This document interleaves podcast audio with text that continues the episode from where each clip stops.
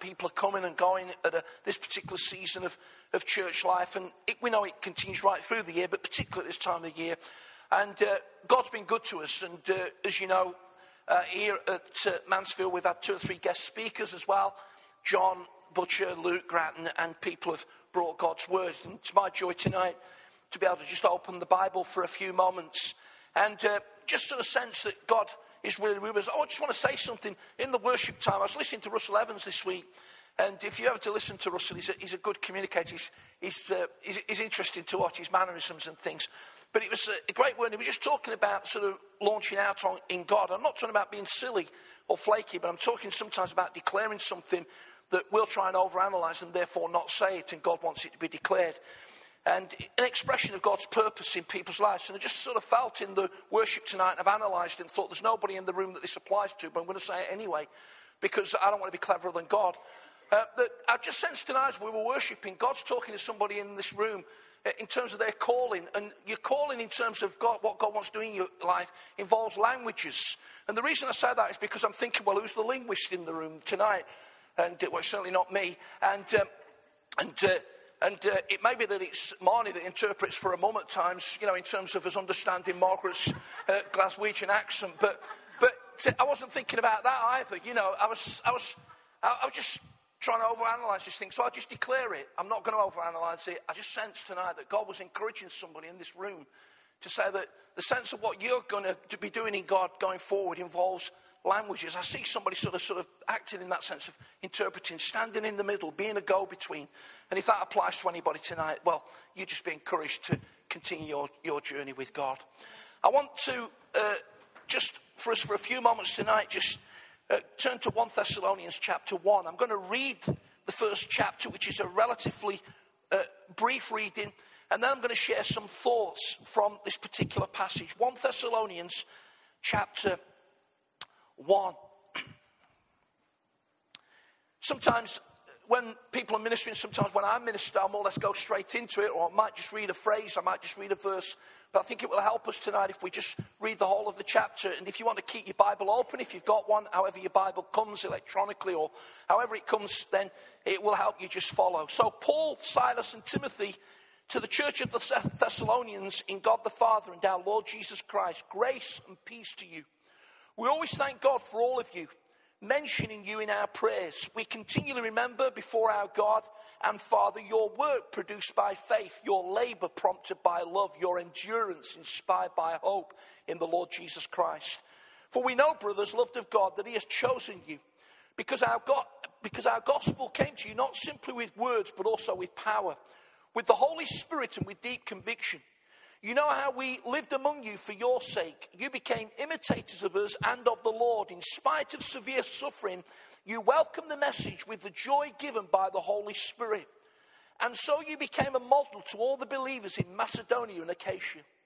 The Lord's message rang out from you not only in Macedonia and Achaia, but your faith has become known everywhere.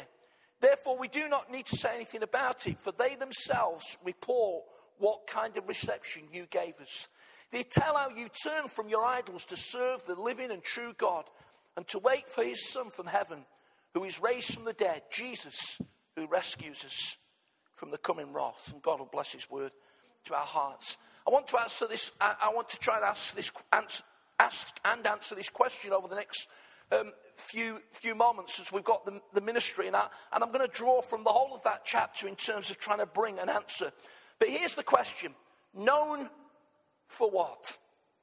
Known for what? We've got a brilliant picture here of a first century Christian community that had a reputation. It was known for something. As we're just waiting on God this week for the message for tonight, seeking to inspire us in this series of messages, I'm just encouraging us as a community of believers here, wanting to grow, wanting to be all that God's got for us, that we need to be known for something. Known for what? Now, definition of a reputation a general estima- eh, estim- mm, estimation of a person or persons, e.g., a pub, e.g., could be a church, could be a club, could be a group, but an estimation that other people held by the public, known for what? Or it could mean that it's the state of being held in high esteem, or it could mean a specific characteristic or trait. In other words, somebody has a reputation for being kind. Somebody has a reputation for being horrible. Somebody has a re- reputation for being good. Somebody has a reputation for being nasty. Churches that have a reputation for all the good things in life, churches that have a reputation for all the bad things in life. In other words, friends, people have an opinion, an estimation of what we are known for. You've probably heard sometimes that he's got a bit of a reputation. We meet in the Kevin Bird conference suite. I think I've mentioned it before, but you may be saying, well, who is Kevin Bird? Good question. Well, Kevin Bird surprisingly played for Mansfield Town. And he was known, he had a reputation for being an uncompromising centre half. And in the 70s, that meant that he could kick the centre forward all day long and he wouldn't receive a yellow card because they didn't sort of give them out like they do nowadays. An uncompromising centre half. But he built a great reputation. He became well liked by the fans to the extent that when they built this building, they thought, what shall we call it? We'll call it after one of our favourite players. We'll call it the Kevin Bird Suite and so known for something. And here, I, I, believe, friends, that increasingly God wants churches to be known for all that is good in the expression of his kingdom and of his purpose. I understand that there's a, a, a translation in the Bible in Philippians 2, an older translation that says Jesus made himself of no reputation. One translation says he became nothing. I understand that. I'm not talking tonight about us trying to get a reputation carnally. But what I am saying, friends, is that the more that we die to a reputation, the more likely we are to have a really, really good one because Jesus will continually get all the praise and all the glory. Here's the blessings of a great reputation. Proverbs 22 1 says, A good name or a reputation is more desirable than great riches, and to be esteemed is better than silver or gold. I'll come to an example in a moment or two, but I was talking to somebody last night, just what you would call an ordinary sort of bloke. I won't mention his name, but an ordinary sort of bloke that, uh, whose trade in life has been to work with wood. He's a joiner and carpenter, whatever you want to call him, but that's his trade, work for himself. I'm talking to him last night, and he uh, says, uh, I says, are you, uh, you retired now? I says, well, sort of semi-retired, you know, because we like to do things in the summer, but I don't mind working in the winter. He's into his 60s, he's well positioned like that. He says, this guy's asked me to do a really big job in the winter. And this is the truth. He says, you know, he says, I've been ripped off by so many people in the past, but he says to this particular person, he says, Alan, see, I've mentioned his name, not his second name.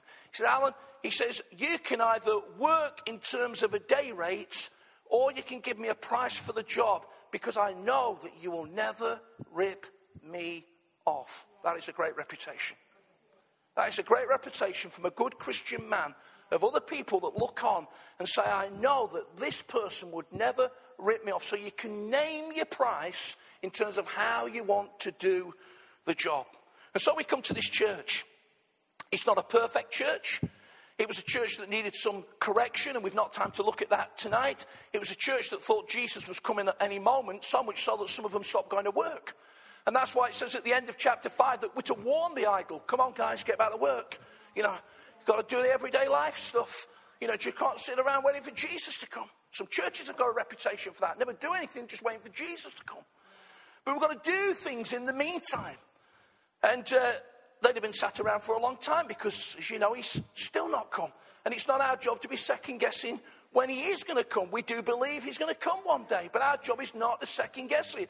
Saw that chap the other few weeks ago in, in America. You know, there's always somebody every few years and put a big thing in the paper and preached and said, you know, Jesus is coming. And don't know where he is now, but um, he's probably gone down a plug hole somewhere because he just made himself look stupid. But here's a church that wasn't perfect, but had a great reputation. It says in the beginning of the chapter, as Paul brings a greeting, he goes to verse 2. I want to come back to verse 2 because verse 2 is the fruit of a great reputation. But he says that the gospel came to these people. In verses 4 and 5, the gospel came to them. It didn't come simply with words, but it also came with power, with the Holy Spirit, and with deep conviction. And that's how the gospel needs to come. Forgive me for a moment if I get a little frustrated when somebody comes to church for the first time and says, Have you enjoyed it? And I'm sort of thinking, actually, I hope they've not enjoyed it too much because there needs to be a conviction about what takes place in the meet. And hear me when I say that. If people say, Yeah, I really enjoyed it, thanks, it's great to see you. But the reality is, friends, that for those of us that become Christians, when conviction comes to our life, when something stirs in our heart that says, makes us aware that we need Jesus, it actually is an uncomfortable feeling. It's a recognition that we can't find this forgiveness in our own strength. It may be that you thought you were the most wonderful person in the earth, and all of a sudden you were confronted with the fact that you needed a Savior. And we all have to humbly come to the place of the cross and say, Jesus, we are totally dependent upon you. The gospel came to them not simply with words, not simply with head knowledge, not just simply with academia, but it came with power, with the Holy Spirit, and it convicted them deep within, so it drew a response from them. Paul says that we lived among you as an example. And then there's five things that took place out of this receiving of the gospel. Number one, very briefly, and then I'll come to verse 2 to close off. Number one, they became imitators of the Lord, verse 6.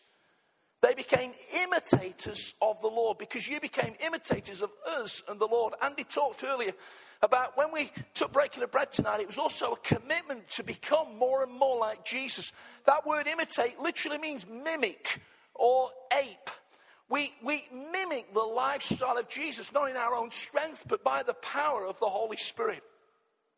Have you noticed how young sportsmen can get very influenced by what they see on the TV. So somebody comes up with a new goal celebration, you know, and it's sort of, you know, and and then you'll go if you go onto the park the following Saturday, somebody scores a goal. They're all doing it. You see, they all were copying Peter Crouch a few years ago when he did his Robot Man. In other words, they mimic, they ape what they see.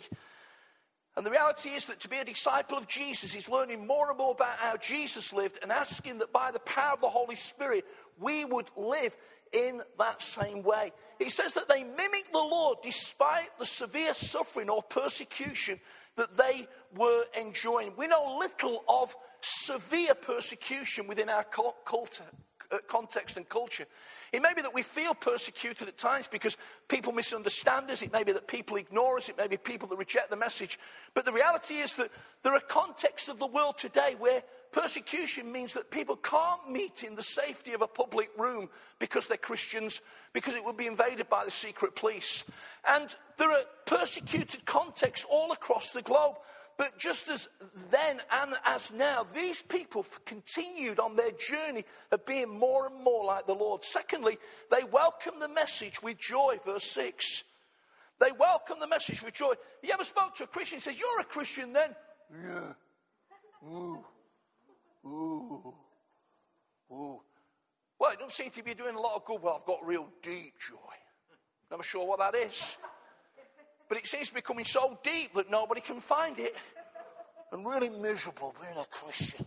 But they receive the message with joy. The Bible says that the joy that God gives us is unspeakable and full of glory. The Bible says that the joy that God gives us is joy that causes Him to be our strength. The joy of the Lord is your strength. The Bible says that the joy that He gives is a joy that we need to continue in again and again and again. Rejoice in the Lord always. And again, I say, rejoice. And I'm not talking about superficiality. I'm not talking about walking around with a great big grin on your face all the time.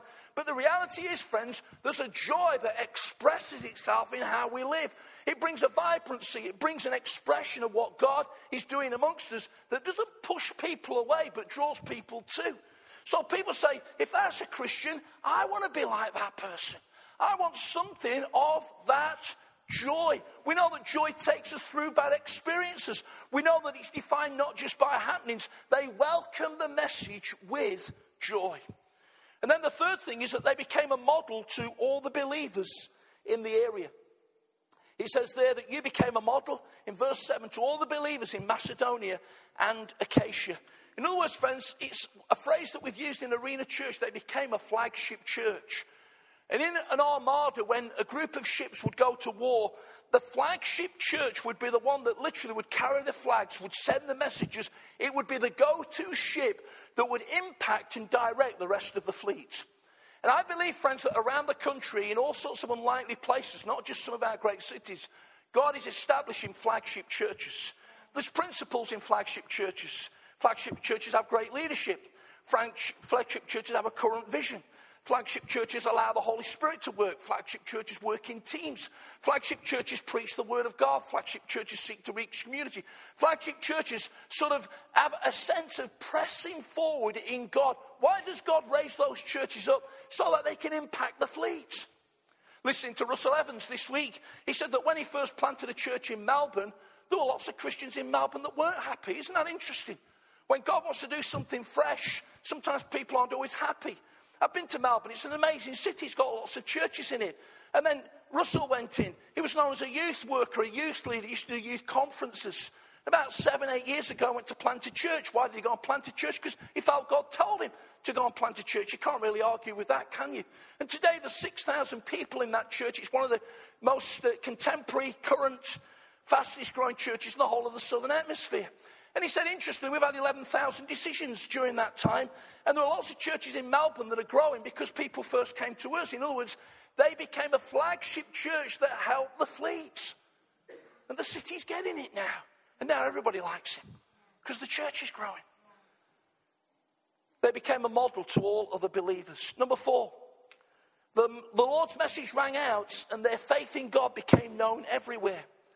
Wouldn't it be fantastic, friends, to increasingly belong to a church that gains a, a, reputation of influence that blesses other people?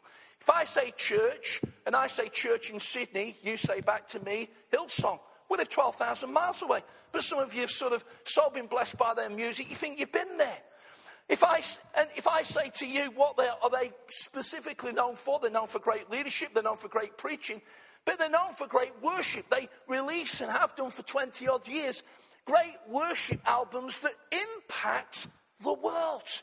Do you know something? All of that worship started in a broom cupboard with a few little pieces of kit, but with an incredible vision to see God work. When Darlene Zschech composed the song Shout to the Lord, Brian Houston prophesied over her that this song, Darlene, will be sung around the world. It has been sung by millions and millions of people around the world. It's been sung at weddings, it's been sung at funerals, it's been sung at special occasions, it's been sung in worship services, it's been sung on Sunday, all starting from an ordinary lady that had a passion to impact the world. So often we say, "Whoa, you know, we need to calm down and put the lid on it and don't get too carried away with yourself. You saw Christian getting carried away with himself, didn't you? In that email that came out on Friday, he's seeing something. Yeah. Seeing something that can have an impact upon other people. Willow Creek Church, Chicago, has an impact across the world. Saddleback, California, an impact across the world. Holy Trinity Brompton, London, an impact across the world.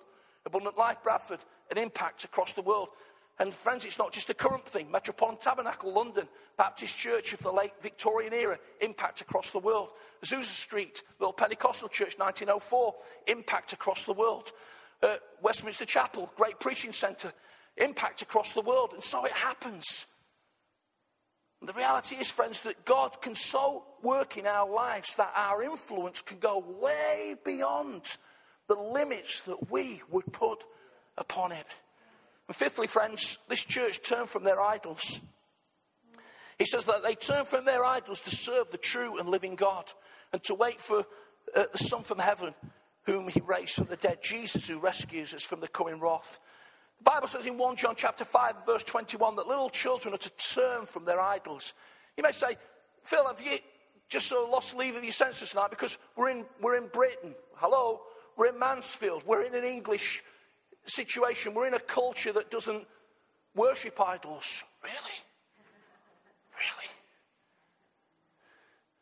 You see, friends, an idol is not just something we define it by, sort of made of wood or stone or where we'd worship the moon or the sun. It's, it's, it's far more than that. The Bible defines an idol as anything that comes between my relationship with God and His first place in my life. And there could be people around this room tonight that would give testimony of the times when God has spoken to their lives. They're Christians, they love Jesus, they pitch up at church, they engage in service, they love God with a passion. And then all of a sudden they came to church one day and God ambushed them. You ever been one of those people? You're enjoying the service, the preaching's going great, and then all of a sudden God goes boom. That's an idol. Oh, yeah. And you get up Monday morning hoping that God's forgotten about what He said on Sunday, but He hasn't. And he brings us to a journey, friends, where he's asking us to deal with issues in our life, to draw us closer to him, that will continually confess to God that he is first place in our lives. And as we do that, then God continually takes us forward, friends, in his purposes and in his plans. So here's a tremendous church. Not a perfect church, but a tremendous church. Imitators of the Lord. Receiving the message with joy. Becoming a model to all the believers the message that they shared spreading out throughout the known world and turning away from idols. And what was the fruit of all of that? Well, the fruit of it all was going back to verse 2. Because the question that I began with this, after, uh, this evening was known for what? And there's three things that this particular church were known for, and I'll finish in the next few minutes by just bullet, bullet pointing them. Number one, they were known for a church whose works were produced by faith. We continually remember you before our God and Father, your work produced by faith. Now, there's a lot of people out there tonight that we've engaged in with conversations at times, both personally and in church, that if they could work their way to heaven, they'd do it another way to God. In other words, they're trying to be cleverer than God. Well, if I could give God a million pounds, then I'd go to heaven. Actually, I'm not sure people would do that. Did you see that couple that won 161 million pounds the other week on the Euro lottery? You'd think that if you're buying a ticket for a lottery, I'm not going to get into that tonight, suffice to say I've never bought one, but if you're going to get into buying you ought to consider the implications of winning. So I watched the interview with this couple that won 161 million pounds, and it revealed a value to me that was frankly pathetic. Because all they could say was, well, I think we're going to buy two new cars. The fact of the matter is, friends, that you could have spent £50,000 on a car, £100,000 on two new cars. That would mean that you'd still got 160 million, 900,000. And the fact is that with interest, it would have gone beyond 161 million with your two new cars. I wonder if somebody could win the lottery sometimes and say, I'm going to give 10 million to the local hospital so they can refurbish it. I'm going to give 20 million to the local school so they can, you know. But no, we're going to change the car because it reveals the value reveals the value. And the fact of the matter is, friends, that lots of people, if they had lots of money, probably wouldn't give it as their ticket to heaven, but you can't do it anyway. Because God has said, I'm going to strip all that away because it's not by works, lest anyone should boast, it's by faith. Our relationship with God is by faith. I was talking in another context this morning about Abraham, and what links us to being sons of Abraham is that he and us were justified by faith in God. He looked to the cross, we look back to it, but the reality is, friends, we came to the same God through the same faith. And if you're, a, you're here tonight trying to get yourself to a place of knowing Jesus in your own efforts, it is utterly futile. God says that by grace are you saved through faith. And even the faith that you have to believe in Him is not of yourselves, it's a gift of God. God gives in everyone an ability to believe in God and Jesus. And I encourage you to make that step tonight. But here's the truth I've had people say, well, that's it. You see, you Christians, you sort of just jolly up on a Sunday and uh, you sing a few songs and you're not bothered about anybody else and you're just bothered about your faith. No, no, no, no, no. No. You see, because they were known, and God wants His church to be known today for your works or your actions produced by faith. Friends, our actions and our works don't get us to God, but they flow from our relationship with God. The Bible says in Matthew chapter 5 and verse 16 that we're to let our light shine before men that they may see your good deeds, works, actions, and glorify your Father in heaven. You know, friends, as we've done food banking, Ilkeston particularly, it's going to be a passion that will roll out in Arena Mansfield going into the autumn. Nearly a year now That verse has literally come into, into being because we've had lots of people that aren't yet believers in Ilkeston give glory to God because of Food Bank. They've literally give praise to God. They've literally said, it's amazing what your God is doing in this community. They will see your good deeds and glorify your Father that is in heaven. The Bible says in Ephesians chapter 2 that having said that it's by grace that we're saved through faith, at the end of that particular passage, it says that we are God's workmanship created unto good works. The Bible says in James chapter 2 and verse 21, uh, verse 26, that faith without works is dead. We don't get to God by works, but here's the reality. When we come to God, He, he employs us, He destines us to do things. And the 21st century church, friends, of whatever size and in any community, will be a church that not only expresses words, but involves itself in works. It will be a church engaged in social action. It will be a church with a compassion for the lost. It will be a church that reaches the poor. It will be a church that sends money to missions because that is the heart of God. Works produced by faith. Secondly, they were known for labor prompted by love. What you're known for? Well, they were known for works produced by faith and labor prompted by love. And as Julie led us in the notices, she reminded us that next Next week is a year to the, the evening that we, we said we're, we're going to repurpose the church that had met faithfully for many, many years on that Balsa Street side. We're going to repurpose Arena Mansfield. We're going to start meeting at Field Mill a year next Sunday. And every Sunday there are guys that have lugged speakers. I don't even want to try lifting one of those speakers afterwards. And set wires off that I step on at times, and no doubt they're telling me off because I'm going to break the wiring inside or whatever.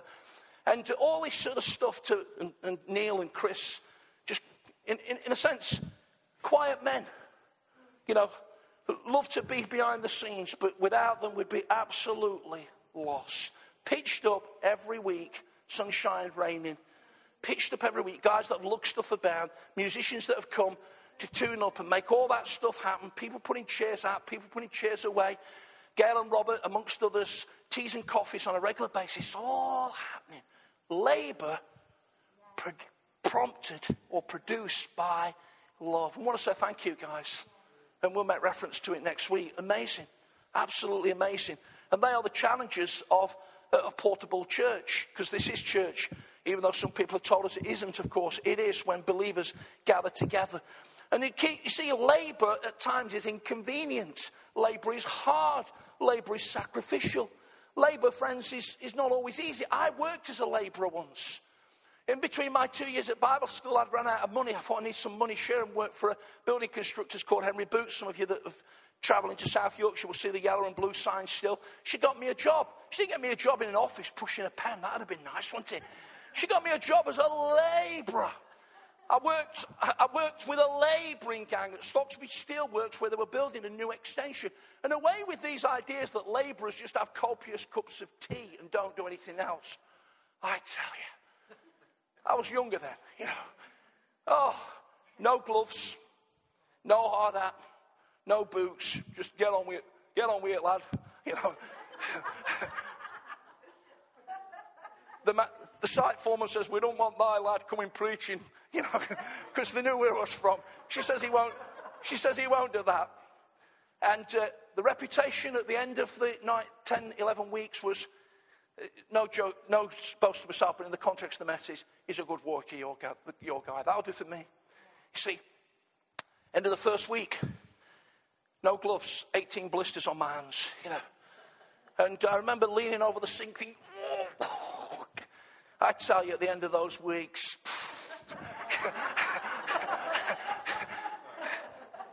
Coat hanger shoulders. Whoa.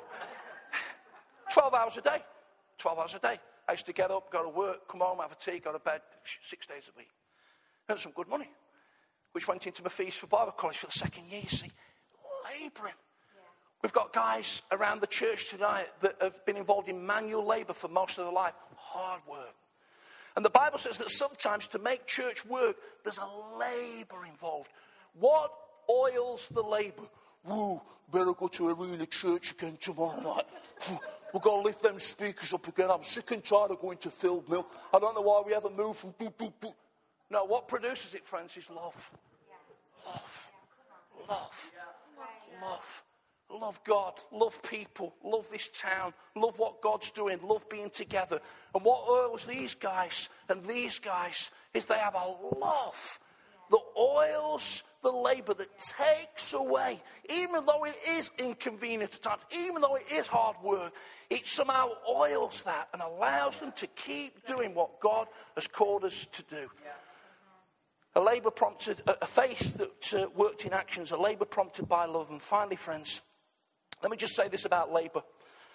1 Corinthians 15 58 says, Stand firm, let nothing move you.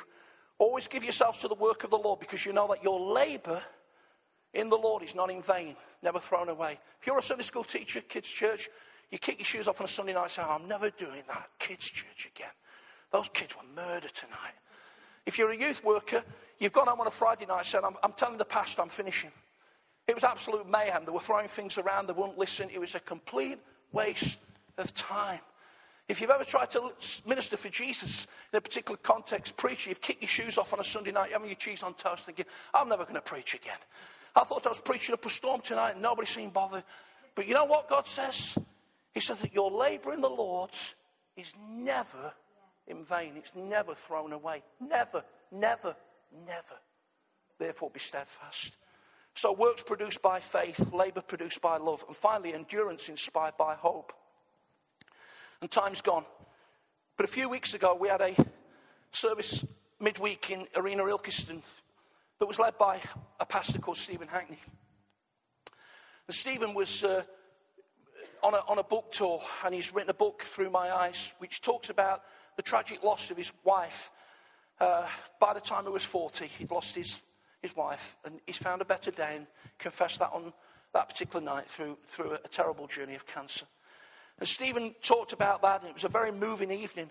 But the thing that impacted me, the thing that I was so proud about Stephen at the end, was that for the last 15 minutes of the message, he spoke on the endurance of hope. In other words, friends, he'd come through that awful journey with hope intact. Hope is a confident expectation that God, friends, is going to work something out amazingly. Hope is eternal. Hope takes us to the, the other place. I want to close tonight by just giving you a story of the power of reputation. Bill Gaither some of you may like Gaither music, some of you may loathe it. My youngest daughter, Alison's 23, and think, oh no, she won't like Gaither music. I saw her today. She says, Dad, I had two or three of my friends around the other night. We were just listening to Gaither songs. She says, we were crying, we were weeping. It was incredible. I says, how old were these people? She says, same age as me. I says, there's something weird about you lot. Because? Gaither's supposed to be for the oldies like me. But great, if you, if you like gospel, close harmony singing, brilliant, you know. So Bill Gaither tells the story of uh, growing up in a little town in Indiana. And him and Gloria were school teachers. And they'd been married a couple of years and they're looking for a plot of land to buy. And uh, so uh, somebody put them in touch with a retired bank manager who had a fearsome reputation for not selling any of his lands. And uh, so Bill Gaither went to see him and said to the uh, bank manager, I- have come to see you. I understand that you owe uh, quite a, a, an amount of land in the, in the town, and, and I, would like to build sort of down the south side of the town. We'd like to sort of consider buying a plot off you and building a family home. And the immediate answer from the bank manager was, No way, I don't sell to anybody. Really nice guy, you know, reputation. They began to get involved in conversation, and Bill Gaither mentions his second name. And so the bank manager says to him, Do you know Gromer Gaither? Not Homer Gaither, not Homer Simpson, but Gromer Gaither. He says, Gromer Gaither was my grandfather. And immediately the bank manager's face lit up and said, I also own, owned a farm.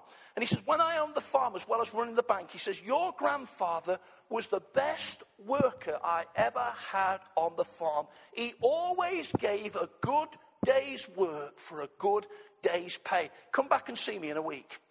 So Bill Gaither, it's absolutely true story, went back to see the bank retired bank manager and landowner of the town uh, a week later, and the man offered him a beautiful plot of land where he was able to build a family home where he still lives today for a third of the market value. 30 years later, Bill's walking around the paddock of the house talking to his son, and he says to his son, he says, Isn't it fantastic you've been able to grow up in the security of this lovely little home, and it's on the strength of the reputation of a great grandfather that you never met? Amazing. Friends, what are we known for? What are we known for? What do we want to be known for? Well, faith's demonstration is work, love's devotion is labor, hope's determination is endurance. Seems pretty good to me. Let's pray.